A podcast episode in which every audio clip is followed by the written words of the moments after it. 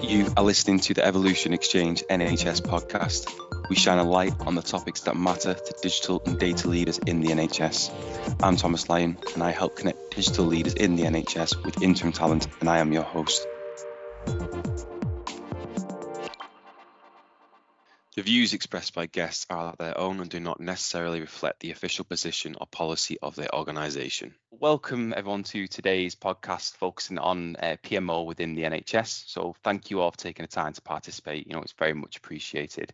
Uh, you all know me, but by way of introduction, I'm Tomas Lyon. I work for Evolution Recruitment in the NHS team, and we're committed to helping people and NHS organisations realise their potential. To bring that to life, we, our goal is to develop deep relationships with individuals, building trust to make doing business easier. Um, what we're doing. So we're collaborating with NHS organisations, helping them build high performance digital teams. And how we're doing that, we do that through curating and sharing insights and industry best practices into the ever evolving NHS and digital industry. So that's exactly what we're going to be discussing today uh, as we share some of your insights and from your individual perspective. So first off, what we'll do is we'll go around, we'll do introductions. So if you could start by please introducing yourself, uh, the trust you work for, and your role within that trust. Uh, Noel, as you were first in the in the podcast, would you mind kickstarting, please? So I'm Noel Burkett. I am the director of uh, transformation improvement and PMO at the Hillingdon's Hospitals. Thank you. Uh, Craig, would you like to go next? So I'm Craig Brown. I'm the head of elective transformation at London Northwest Hospitals. Brilliant, thank you. And Ralph, last but not least, would you like to go next, please? And I'm Ralph Elias. I'm the head of planning at uh, London Northwest Healthcare. Thank you very much. So thank you everyone for introductions. Appreciate you all very familiar with Teams, uh, but for a better flow of the podcast, if you could please raise your hand through uh, when you'd like to add something or make a point, and then I'll come to you when possible. So you've all sent me some excellent questions, so thank you very much for that. Um, I'd like to invite Noel to ask the, his question. So Noel has basically asked, uh, what do you think is the most challenging thing for PMO in the future? Noel, would you like to elaborate on that before I direct it to the rest of the panel, please? Please? Well, I mean, elaboration is uh, you're looking at the um, stand up of the integrated care systems and the challenges is how does the PMO fit within that model and what does it bring to the table? You know, you know, and, and then also in a world that's challenged through the financial situations and stuff like that, PMO is one of those easy things to say, you know, you know, do you invest in that area or not? So to me, there is just something going on around the discussion in systems and stuff about, you know, what is the PMO of the future look like? You know, what are the challenges it's going to face? And are they really different than the challenges that it has now? I mean, you know, my view is that I don't think it is. I mean, I think the challenges are around an organization fully understanding the value of project management and project management team and what they bring because I don't think they they always fully see that. You know, fully understanding how they help people get away from the resistance to change and then uh, the ability to adopt new ways to do stuff and i think that's the key and then also about you know resource management and how to use resources um, project management resources appropriately to help deliver um, more successfully the type of transformation that's needed. So that's kind of was my perspective of it. Brilliant. Thank you for sharing that noel. Um, so craig would you like to go first? And what, what, what do you have to say to what noel's point out to the group? Yeah so i agree with noel. I think the basic function of a pmo will will always remain. You need you need individuals who are able to su- support change uh, and significant change. Uh, what I think the challenge will be going even in the short term over the next couple of years will be the horizons at which that change is happening. So, for example, in the sector in which we work, so Noel uh, at Hillingdon and us at London Northwest were sort of uh, neighbours. We're only separated by a few, by a few miles.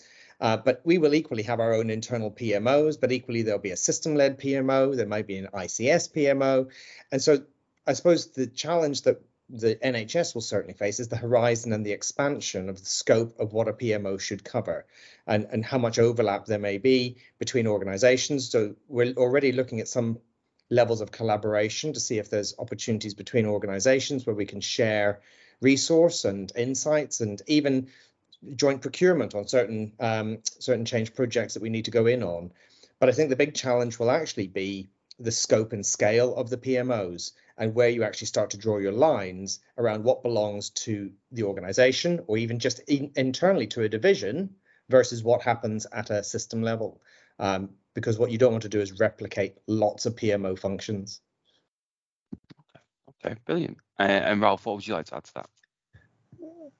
So, uh, so I, I, agree with a lot of the points that, have, that, that Craig's made, and almost that some of the points that seem to be in the question itself. But uh, I think that there's a having worked through a whole variety of different projects and also organizations in, in different positions uh, and also seen sort of a, a variety of levels of, of, sector influence over processes. So this point about having multiple kind of PMOs operating in the same environment, uh, that, that there is a sort of list of challenges that it brings. And I, am not sure that there's a sort of single um, single answer for any of these things anyway. It's uh, Craig alluded to size.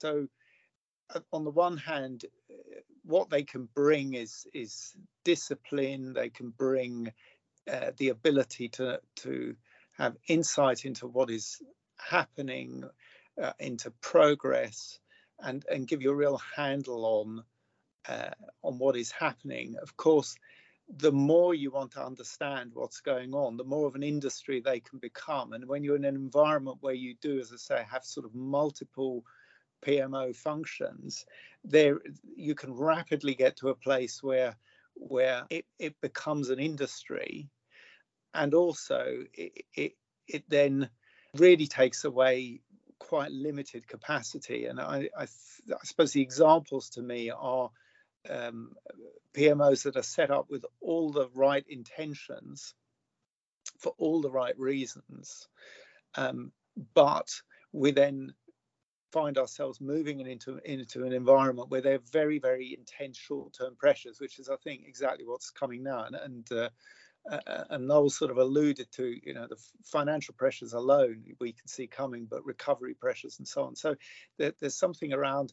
You then get into a position where uh, the PMO, when they're quite large, have have a sort of almost a drag on the system and then they're not seen as responsive and actually that can sort of lead to a temptation to then go completely outside of the program so that sort of pmos working in one uh, in, in, one sort of narrative and then you know reality is going off on a tangent. So I, I think there is a real challenge to sizing them correctly um, and then you can uh, you can quite quickly get into questions about you know how much value are they adding and, and to what extent are we allowing our organizations to kind of focus on doing things as opposed to reporting on doing things. So it's a, a bit of a sort of ramble but um, there's some real challenges about operating in, in in systems where kind of priorities are changing quite quickly but actually what we need is is sort of consistency and stability and insight which are all things that maybe would be helped if people were uh, more sort of familiar with PMO. It does feel to me like often when we set up PMOs, uh, you get the impression that many of your colleagues have kind of never experienced this before, even though they have. So uh, I'll stop there. I'm sure we'll come back to some of these points. Yes, we definitely will. Definitely will. I see Noel nodding away, and obviously it was Noel's point, so I would like to go back to Noel and see what his thoughts are.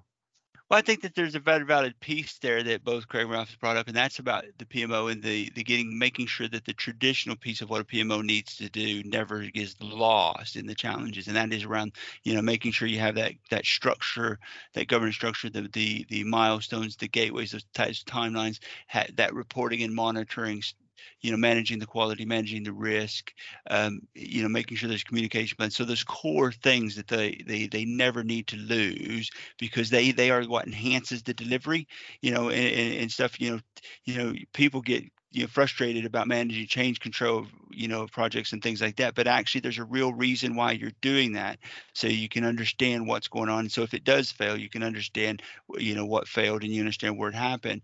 So i think there's some key things about that core.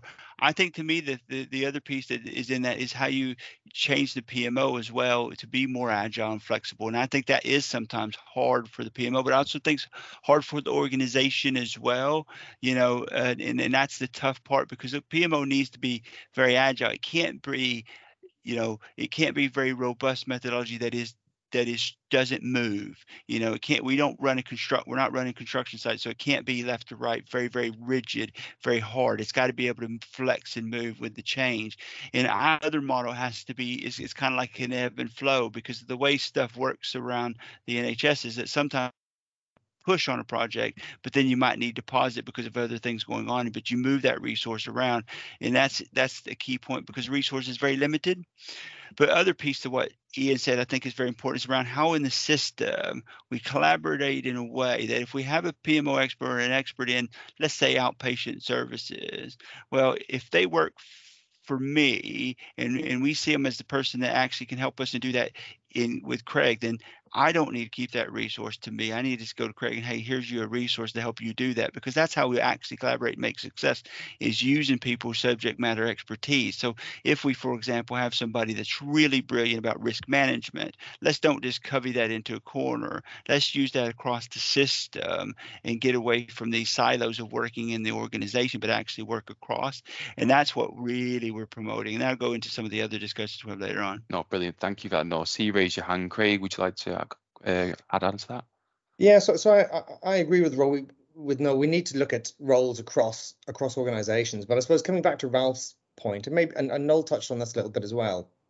If we're going to look at this in terms of uh, where we're at in the NHS and our financial challenges within our systems at the minute, actually one of the things that we could be seeking to explore is actually strengthening the accountability of a PMO, or at least uh, the accountability of the execs to the PMO. Because if the PMO is, is demonstrating that actually there is no benefit, if the, one of the milestones is not being hit or a gateway is not being passed in terms of the threshold of feasibility, for example, then there needs to be more rigor about stopping pieces of work that are not proving to be beneficial. Uh, and I'm not sure the NHS has always been particularly helpful because we tend to get started with stuff and then never stop it uh, until it just drives off. And actually, the PMO of the future, you could argue, needs to have more teeth to be able to evaluate things faster, uh, certainly test the and, and, maybe it's about feasibility testing initially, but there's something about making sure that we are financially accountable to because we are taxpayers that we're not just throwing more and more money into large scale programs, simply moving milestones and manipulating gateways in order to try and keep flogging something that doesn't feel as if it's benefiting us. And I think that that's there's always the tension that every project will have as to where you draw that line. But in the age in which we're coming into and over the next few years of accountability, maybe the PMO of the future is one that has more teeth it's very interesting. I see, Ralph, you had your hand raised first. Let's go to you first, please. You're on mute. And it, more to to sort of add a point for me in terms of this this business of the sort of sharing skills um, and collaborating.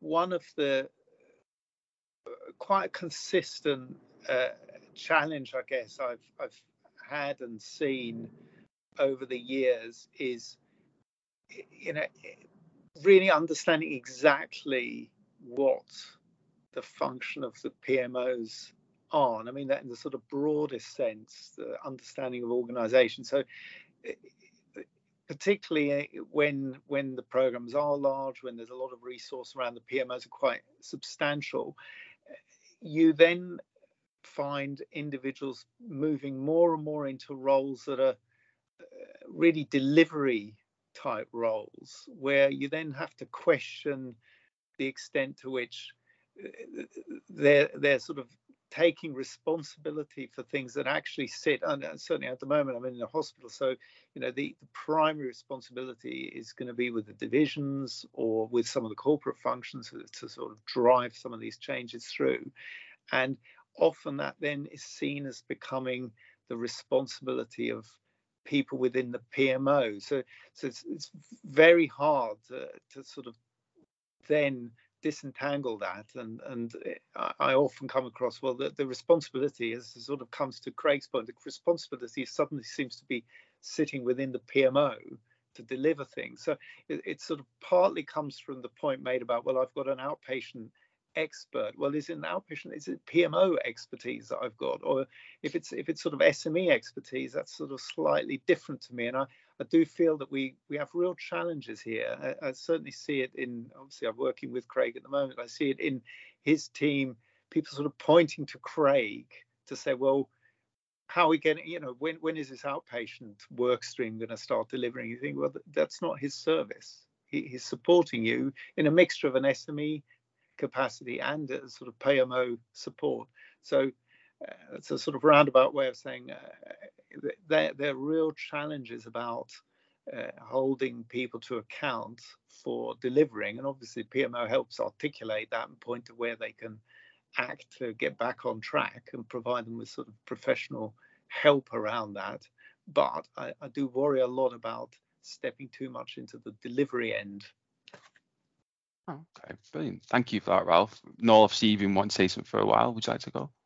No, I was going to say, no, I absolutely agree Ralph on that. Actually, it's one of the problems we have is that we, you know, we we're not the delivery arm of it. We we're helping them set up a program to, for success, and I think you, that does get lost where people look you know, I mean, people like me and Craig say, well, you know, why hasn't this delivered? And we're going, well, wait a minute, you know, that's not our responsibility. We'll set it up. But I think it also goes back to something Craig said, was we have to be the honest brokers to say if it's failing, you know, so we have to be able to monitor and say, you know, it's failing. So if we haven't raised that risk, we've we've failed to do that. But we do end up for some reason, you know, getting a lot of responsibility that why isn't it delivering? We say, wait a minute, our responsibility is not to deliver it.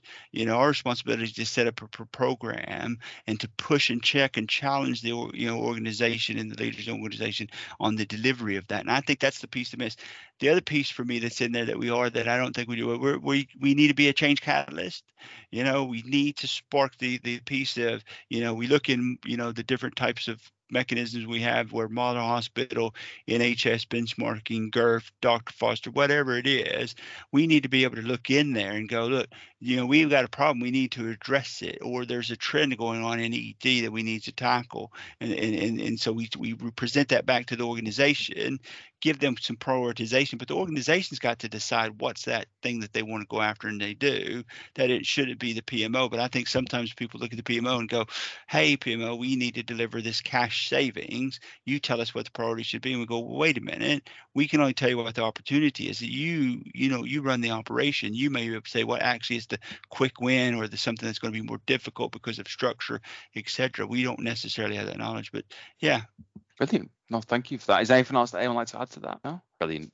Um, no, it's a good question. It's definitely raised a lot when I saw this one. You know, what's the most challenging thing for PMO in the future? I just knew it would it would provoke quite a lot of conversation. I think this ties nicely into Craig's question. So Craig has asked, you know, how do we develop the workforce for the future PMO? Would you like to elaborate on that before I direct it to the rest of the panel, please?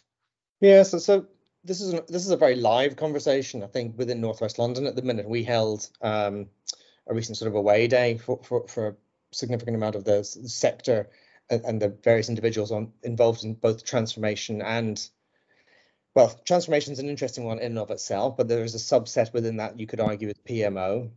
So where those two start and stop is is blurred. But the key thing is the people who go into these jobs, it's very difficult. It's it's quite opaque about their career progression and their skill set development that in order to sort of move up through the system.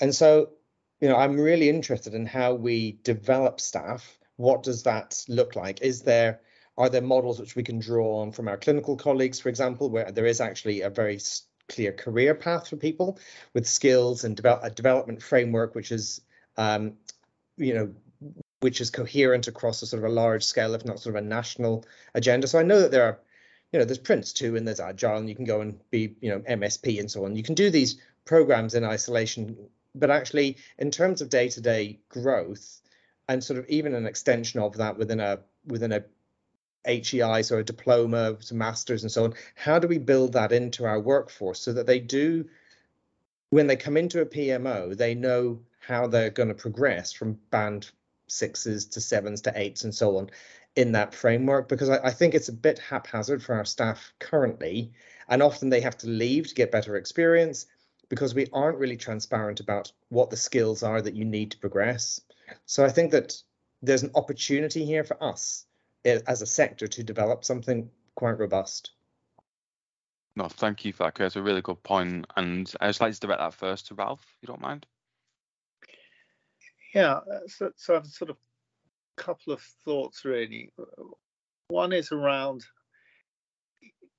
the, these really ought to be sort of core skills for for many of our staff. So I'm I'm very taken by what I've seen in in in uh, certainly the sort of the higher performing organizations and, and also the ones that we're we're sort of constantly reminded about in in in the QI world around uh, sort of big efforts at an organizational level to develop improvement skills. And I, I, guess I would add this to that. So I do think, and it's not just about uh, some the the occasional course. I do think a, a, really thorough grounding in project management, which would include spells spent in a in a in a, a well-run PMO environment, are pretty important. And I would certainly think that most people that are running through the sort of operational uh, uh, management route should have some experience of that. So I do think there's a place for us to sort of internally circulate people through different types of roles as part of their career development, which of course we generally don't do. I mean, I, I pre NHS I worked in the mining sector and there it was much more structured. So many companies have a much more structured approach to what functions they will put people through in order to develop them as kind of rounded uh, individuals.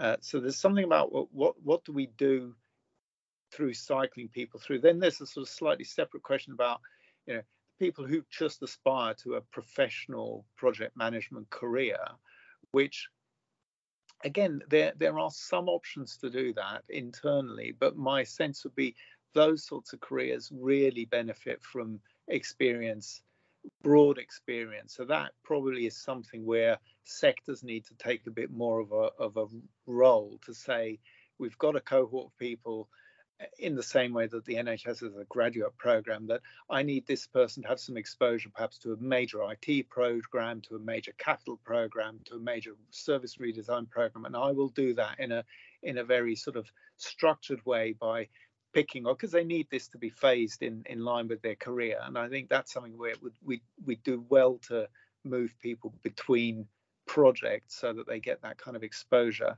Um, so i suppose that, those are the sort of two sides of this. One is everyone having having this more formally as part of their development. And and then for those that really do choose it as a career i think we've got a really responsibility to try and develop that and give them the experience and then to, to sort of as craig suggests the sort of corresponding uh, qualifications uh, probably in a in a in certainly a sector if not a kind of regional way to make absolutely sure they've they've got a really thorough grounding. And that could well include seconding them out into other industries. I absolutely think that would benefit people um, oh, brilliant. Thank you for that ralph. Noel what would you like to add to that so so I agree, Ralph, and I'd add some some stuff to it. And so that, to me, there's a multitude of thoughts there. One is is on the individual level. You really need to have at each section of, of their career path, whether they're project support, whether they're project manager, whether program manager, et cetera, some very core competencies on an individual level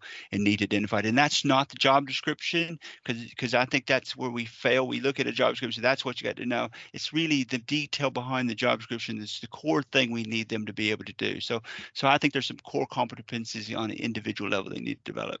The second piece I think is the that we miss is the team competencies. So so we got a set of core competencies, but now we actually the team competencies and that composition of the team from the project analyst to the project support person to the project manager, the project program managers, and how they as a team help deliver and what are the different things that they need to do, you know, to bring it in. Because that's the synergy that's going to create the success to it. And then I think for me, there's another piece that the PMO has to start thinking about, you know, and I and I look at that because it's like Craig talked about size before. So if I look at the organization I'm now, the team for PMO is actually not that big because you got a PMO that's got a transformation function and an improvement function. So what you need to be able to do is develop people on multitude of, of different skills and capabilities they need to do. So what you know you end up having is you have a transformation manager with a very clear competencies that you need. An improvement practice manager, very clear competence you need. You might have somebody over here that's managing CQUINs or GIRF. You need to have them have a competency, and it's that togetherness that you create that synergy. So it's a multitude of things, but I think the very two key things for me is individual competencies for for each of those, not job descriptions. Get away from the job description. The NHS needs to throw the job descriptions away the way they do it and, then change that because I think it doesn't help them. The the multitude then the team competencies, and then the last piece I that I absolutely am a believer in, Ralph described, is that is that getting people out of the the sector or into other areas to develop their skill set. So one of the challenges that you know Craig and I we talked about, he Craig talked about the workshop is is we want to develop our team. So that includes me giving team members to Craig and Craig giving team members because we do it differently. Because Craig runs at London Northwest, it's a different structure, it's a different operating model, etc. So they're going to have a different way to do it, and then we're going to have a different way to do it. So it's it's building those people's capabilities to be able to do that across, and then also do it in different areas. So don't just have people working in elective or non-elective. Have people working in estates. Have people working in IT, which I know a lot of times scares some of the traditional PMO people like that because it is a different piece that they may have never been trained on, but they need to understand it. You know, and then the other one I think we don't bring in much with it is is that OD cultural shift ways of working development and stuff. So so going having work in OD and HR to really understand those type of competencies they need to do because I think that's probably one of the besides the IT and having to do a lot of big IT development over the next few years to really change the way we operate. We also it's that ways of working, that cultural shift we need to help people go through in that journey. And so you need two different skill sets to do that. So that I mean that's my view. It's, it is a multitude um, and it's different layers. Sorry, you have your hand raised, Craig. Uh, would you like to go next?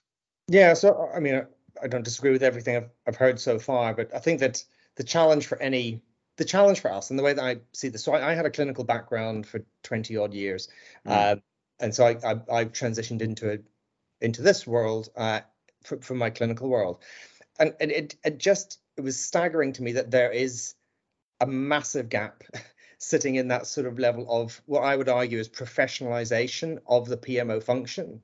Um, we can recognize what the PMO people do, but actually there's nothing in there so far that I've ever found that has the same level of rigor that you would have in the clinical world. So in the clinical world, there are some basic core competencies and there are frameworks published by royal colleges and uh, affiliated bodies, for example, that can help to outline and and eventually you know they then set the national standards as to what the training requirements should be for people and we don't have anything to the best of my understanding at any at any scale in the same way for both transformation teams and PMO teams. Normally, it's learning by osmosis, learning by mm. exposure, and you pick a few tricks up here and there. You might go on the odd course and get the odd qualification under your belt, but actually, we are not systematic about how we support the development of our staff in the same way that we are with our clinical colleagues. And I would really like to really systematize that competency piece and actually get, as, as Noel's sort of alluding to, get competencies set in place that actually, you know, reflect the areas in which you work. Um, and, and the last bit before Noel comes in on this, again, I was quite staggered by the lack of academic insights that a lot of my colleagues seem to have across the board, no matter where I've worked, um, on that PMO function. And there is a lot of academic literature out there on transformation and change. But again, a lot of the individuals I've spoken to are completely unaware that there is this massive heft of academic literature and research in this field. And again, we're not bringing that in in a deliberate way into our teams to sort of support them we wouldn't let clinical teams get away with that. You wouldn't you wouldn't stick a doctor in front mm. of a hmm. patient who hasn't read the New England Journal of Medicine in the last 10 years. You know, we wouldn't allow our clinicians to operate on a non-academic basis, but we will allow our corporate teams to sort of fly by the seat of their pants and generally depend upon what they've sort of gleaned over the years. Um, I absolutely love the comparison that you just made. I think it makes it very clear in black and white and kind of creates that shock horror of kind of you won't let a doctor do that, so why? And I really like the way that you did that. Um, I just want to go to Noel because I know Noel's had his hand raised. So, so absolutely agree Craig. And I think that's why we're setting people up for failure in the instance of competencies. Is that if we we we, we think people somebody's been successful over here being a program manager for this program, and then we go over here and we move them over here to the ICS, but because we haven't developed their core competencies and actually help build their skill sets, they they may fail because actually we think that they can go do that. So it's very similar to what Craig's saying is that you it's like taking a you know a, a, a me and putting me into a theater and making me think I can support a consultant doing you know surgery i can't do that you know you know so i think it's that very clear why that competency is important and very clear about how we expose people in different ways to development. And don't just assume because somebody's worked a program that they're going to be successful and they need that coaching and mentoring and we don't do that you know you know even people like craig and i and ralph we we need coaching and mentoring sometimes when we look at stuff to go okay this is new boy. How are we going to do this elective recovery we've come out of covid you know it's a different tr- t- time different ways of working. So so let's really have that conversation and how they do it. But actually there's a lot of people that look at it and say well you should already know it because you're here doing this. And that's actually not the same. And I, and I bring that up because that's where where I think you see a lot of places fail is they they don't think that way. They think because somebody's moved up that hierarchy they actually just should know. Well actually they they may not I've got people that that have been in the NHS a long time. They've never done efficiencies and say cash saves. They never had to, so they have no skill set to understand how to take a budget, look at the lines, and understand where the potential opportunities are. They just don't know how to do that. So we need to continually do that as well. Ralph, would you like to add to that? I, I suppose I, I, I, I can see that there's part of the discussion sort of highlighted what what is so often the case in, in a kind of NHS PMO, in that, of course, you've got people in there who have really broad sets of skills. So, you know, uh, on, on the one hand, if you were a purist and said this is absolutely here to ensure that the, the projects, the overarching programs are well structured, uh, rigorously monitored, that we are really on top of um, changes where they're necessary. Uh, we're allocating resources sensibly, etc. You know, we're highlighting problems well in advance and so on. Uh, they are full of people who, who kind of have these very diverse skills. So I, I worry a little bit that we're all used to the fact that I've got people in a PMO who, who do fantastic analytics. Now, uh, many of these trusts have got BI functions. So I guess the argument would be I know I've got generally the most analytical of people in the organization often are sitting in a PMO because that's sort of often one of the characteristics that sort of attracts people into these kinds of roles. They're very orderly minds, very sort of uh, structured way of, of uh, approaching problems. So I'm I'm very very much agree with the points people made around uh, competencies. I have just from my own experience uh, the it may be in contrast to, to sort of clinical practice, which itself evolves over time. Of course, uh, I think all of us have been in situations where as soon as you bring someone senior into your PMO, uh, it's almost inevitable that, that, that they'll sort of uh, start telling you, no, I wouldn't have structured the program like this. I would structure it like that because whatever background they've got. So there is a little bit of a worry for me around the it, it, it's you know, like many areas, it's not absolutely clear cut what the best approach is. And of course, the organizations will tend to adopt a particular approach. It may last for a long time. It might last as long as whatever, you know, your latest big consultancy input has been. So that, there's a little bit of a challenge there around, um, yeah, how, how much do we need people who are very well grounded in the basics. and So we're back to competencies, but not necessarily as wedded to a particular sort of methodology uh, that. Uh, that, that they that they lack the flexibility. And it comes back to the, one of the comments Noel made right at the beginning. Actually for, for all of us even when you're on sort of complex multi-year programs where you'd expect there to not be a lot of uh, changes in the fundamentals. Of course the context we work in changes uh, massively rapidly all the time uh, which covid is only the latest example.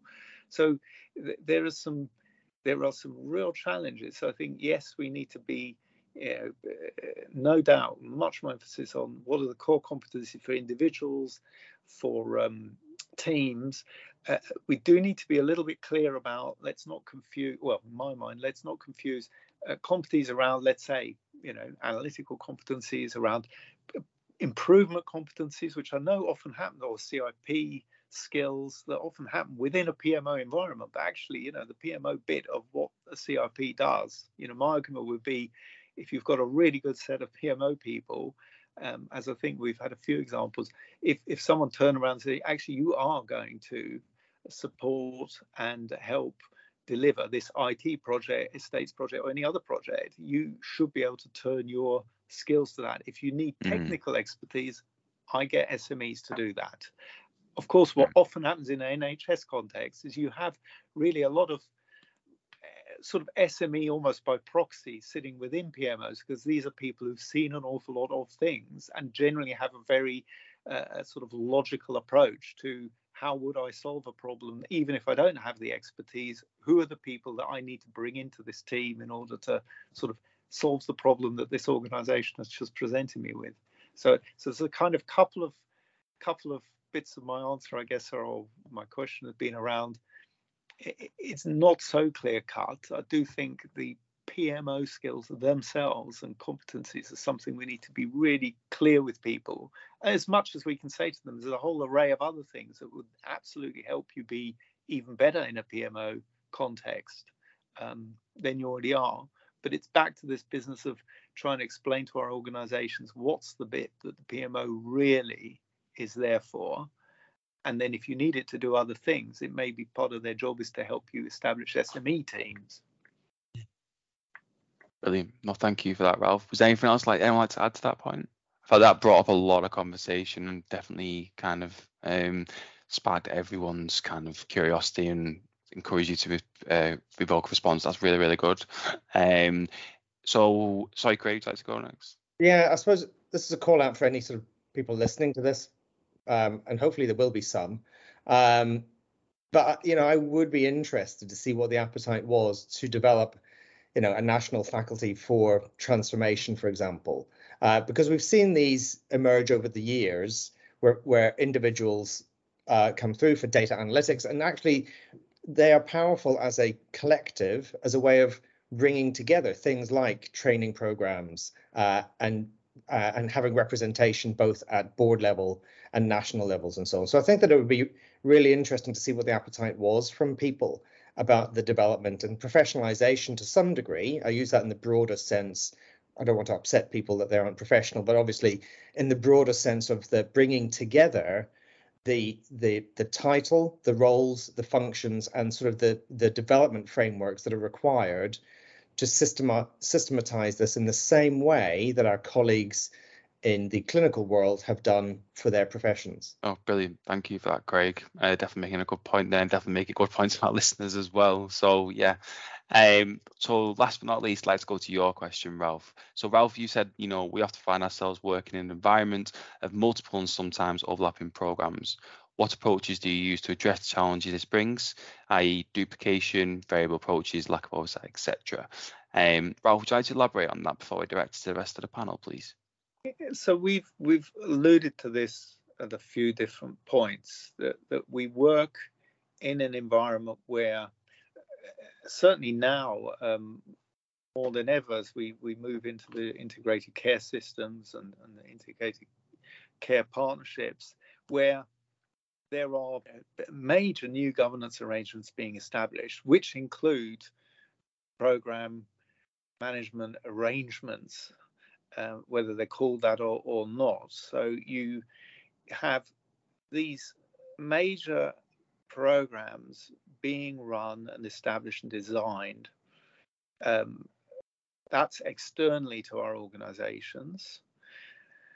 They then come often with quite a bit of infrastructure. So before you know it, uh, they have generated, you know, major change work streams. I'm just thinking in our own ICS, uh, of the, the sort of themes around whether it's uh, the uh, elective care transformation, whether it's the reconfiguration of acute services, as, uh, and and so on. And then within our own organisations, uh, I would say certainly now, I think as we get into probably another round of, of very, very tight financial environment, that we are going to very likely be seeing you know internal programs that are focused on cost improvement running in parallel with programs that are looking at the uh, recovery and the operating plan delivery. Uh, inevitably there'll be improvement programs either woven into that or separate from that.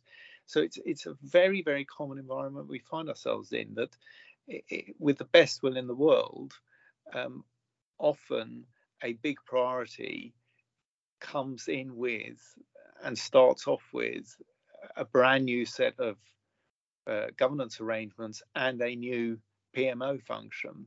And that's sort of the world we live in. And I guess for those of us that maybe sit within an organization uh, looking at, at, a sort of a long term PMO presence, and we see these these other teams come and go and uh, depending on how you know how important they are in in terms of the immediate priorities they can often completely take us so i think all of us have been in an environment where turnaround or crp teams come in often externally impose a massive uh, shock on the system require an enormous sort of uh, amount of response disappear and then you're sort of back to well where was the original pmo people? Of course we're going to turn back to them to ask them you know to, to kind of come back in. So, so a long way of saying we face a, an ongoing challenge of an environment where, uh, unfortunately, there isn't the sort of discipline to recognise that okay, if there's a new thing we need to deliver, that should be done through the central team that we have established and we've,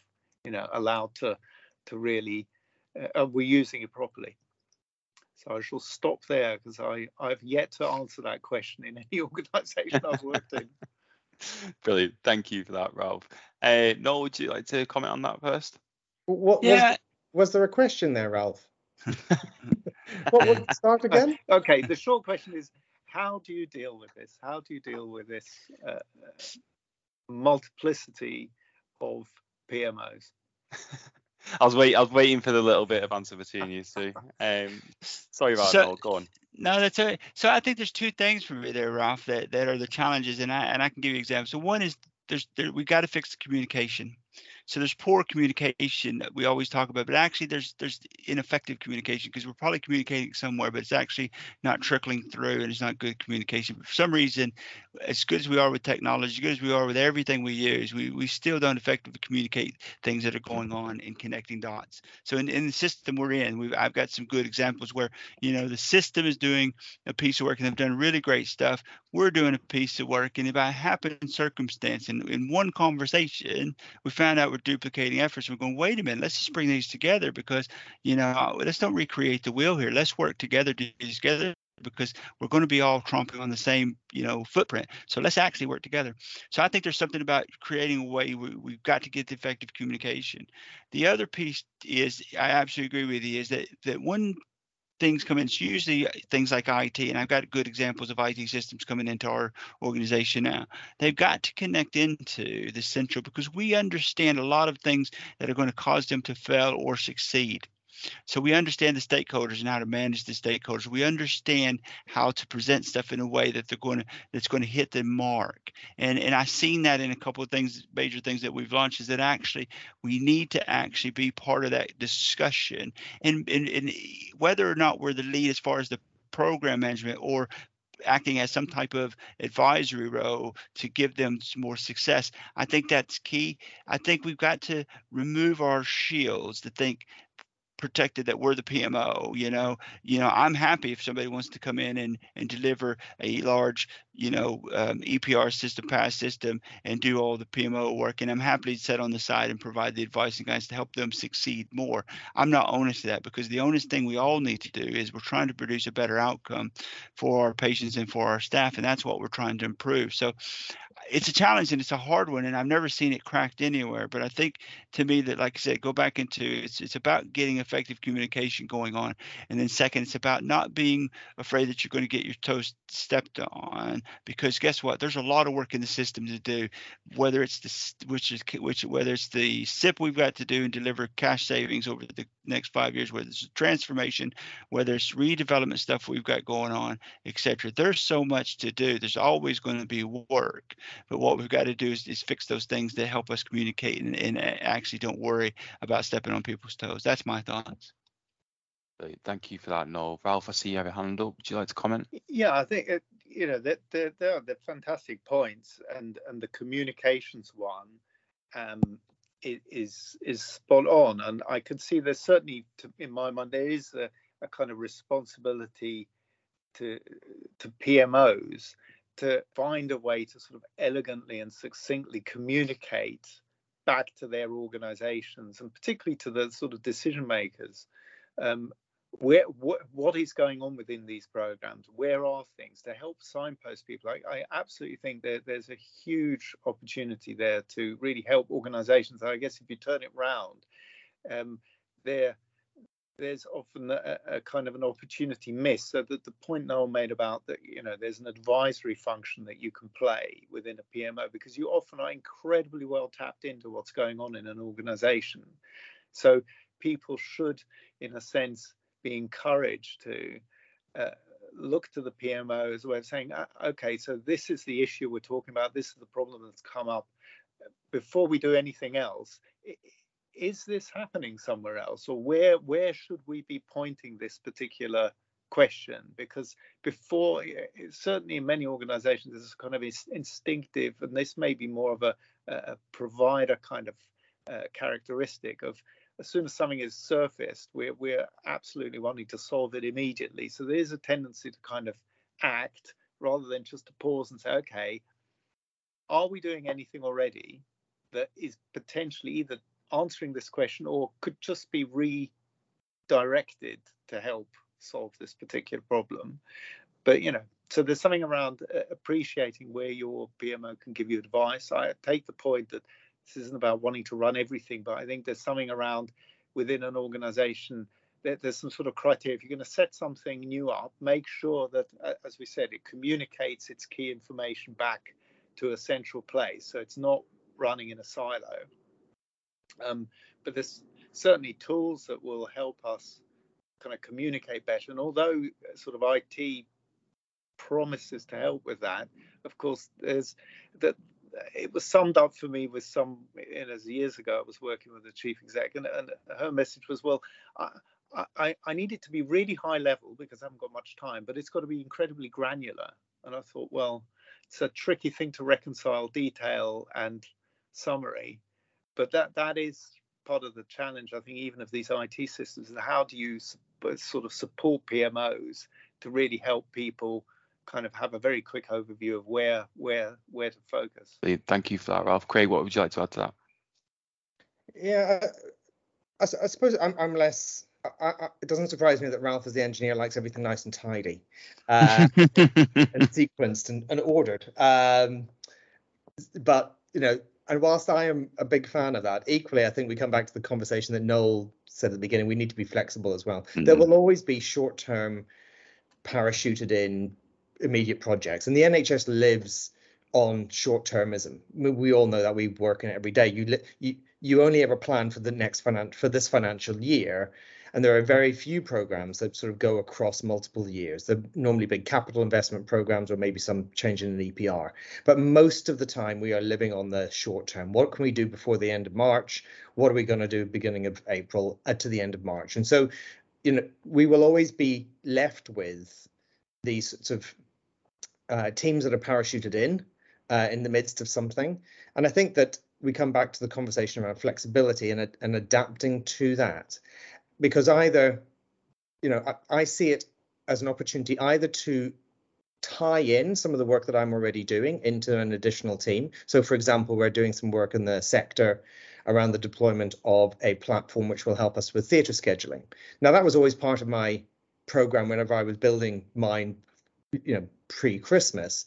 So the fact that the sector is now doing something on this gives me an opportunity to link that piece of work into into this other one. And so it's about finding the linkages, accelerating the work that you're doing through that opportunity, mm. um, and not seeing it necessarily as a threat. But it, the internal governance of it has got to be robust. It's the who is the SRO for this, and sometimes that can be a really insightful question. Just asking that simple question: Who owns this? Who is our SRO for this piece of work? And if everyone looks at each other, not knowing who, then those are the sorts of things that can help um, understand the structural alignments because if no one owns it then that should give you some red flags that hmm. actually mm. it, it is running a bit wild or they've wandered away from it or they've left the organization and the meetings are still just happening. So i don't mind the fact that there is sometimes overlap and duplicity around some of the work because some of that's just about scale and proportion. Hopefully we're not duplicating the exact same work though.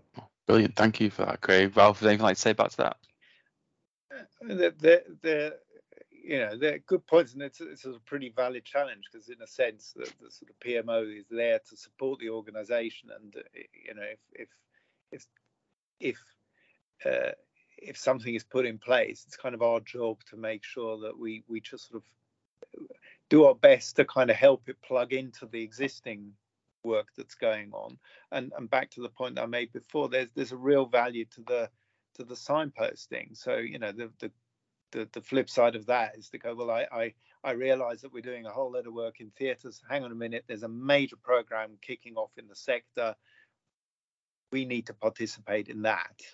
And and the sort of issue about the sros and so on that does really highlight that uh, I, I, get that everyone's got a very large number of things on their plate. So again there's something around uh, i guess building the understanding of, of where the PMO can help the leadership teams as well in that kind of advisory way. So, okay, it, you know, by looking at what's going on at the moment, we can tell you actually this is one where it probably is best to hold off for a couple of months because there is a sector program into which which will answer this help you answer address this question you know and and to be seen as a as a pretty honest bunch of people to say okay here are opportunities here are the best this is probably the best place to to handle this or even in some cases these are the best people to own projects. If someone's looking around for who should be the sro we're often pretty well placed to say who's the person who's likely to be in the best position to actually help get this project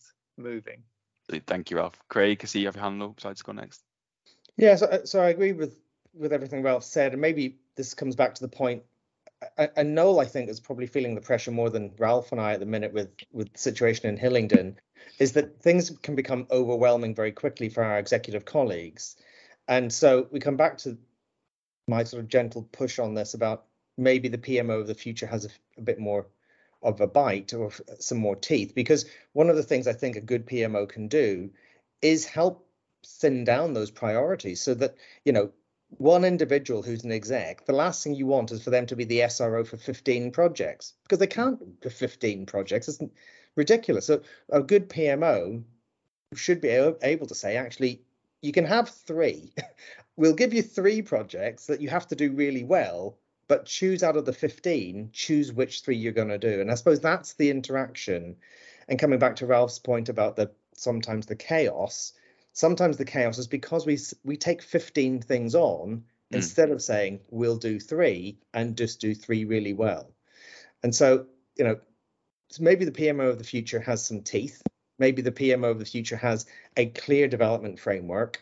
And maybe to help limit some of the noise a good pmo can be a good advisor to help prioritize what the key issues should be that our sros are focusing on Brilliant. Thank you for that, Craig. Noel, you've been quite quiet for a while. Seeing your head nodding. Is anything like to add?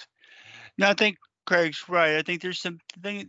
The, the thing that is a trend in the NHS is we will start the year with a very nice plan to say we're going to do these five things.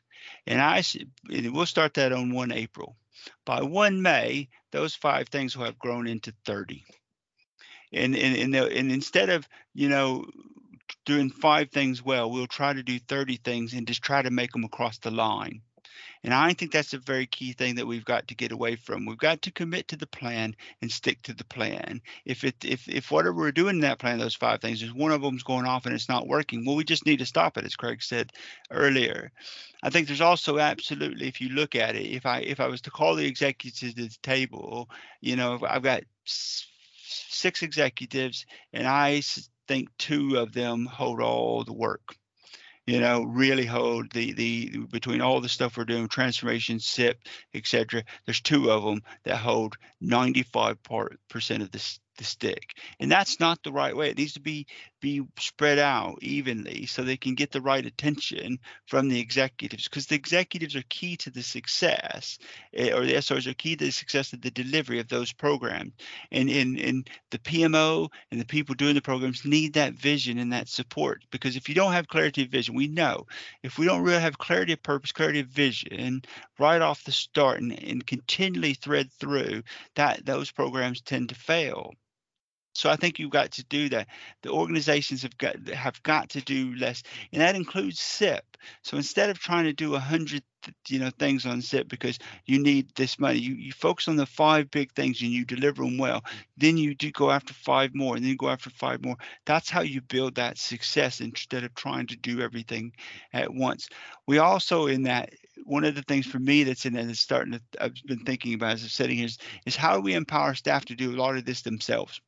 So they don't just they don't always need a PMO to do this stuff for them. If we can empower staff to have a have, have a basic understanding of how to set a project up, how to you know use an A3, how to do the PDSA and those things, we can do a lot of continuous and quality improvement on a daily basis without ever touching the PMO.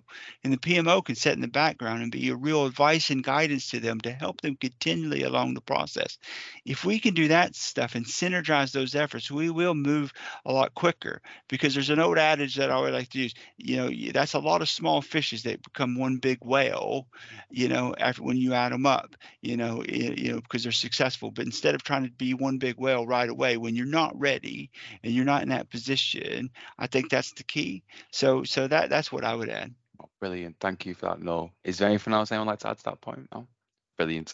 Uh, that is all we have time for for today. Uh, thank you so much for taking part in the podcast. Um, I think definitely the fact that you all kind of know each other, that's definitely helped for the conversation. I felt like as though I've just been sat in the background, quite quiet. Um, I didn't know quite a lot about PMO myself, so you know it was really good to listen to you guys um, for your points. So thank you so much for your time. I really appreciate it. I hope you've enjoyed it.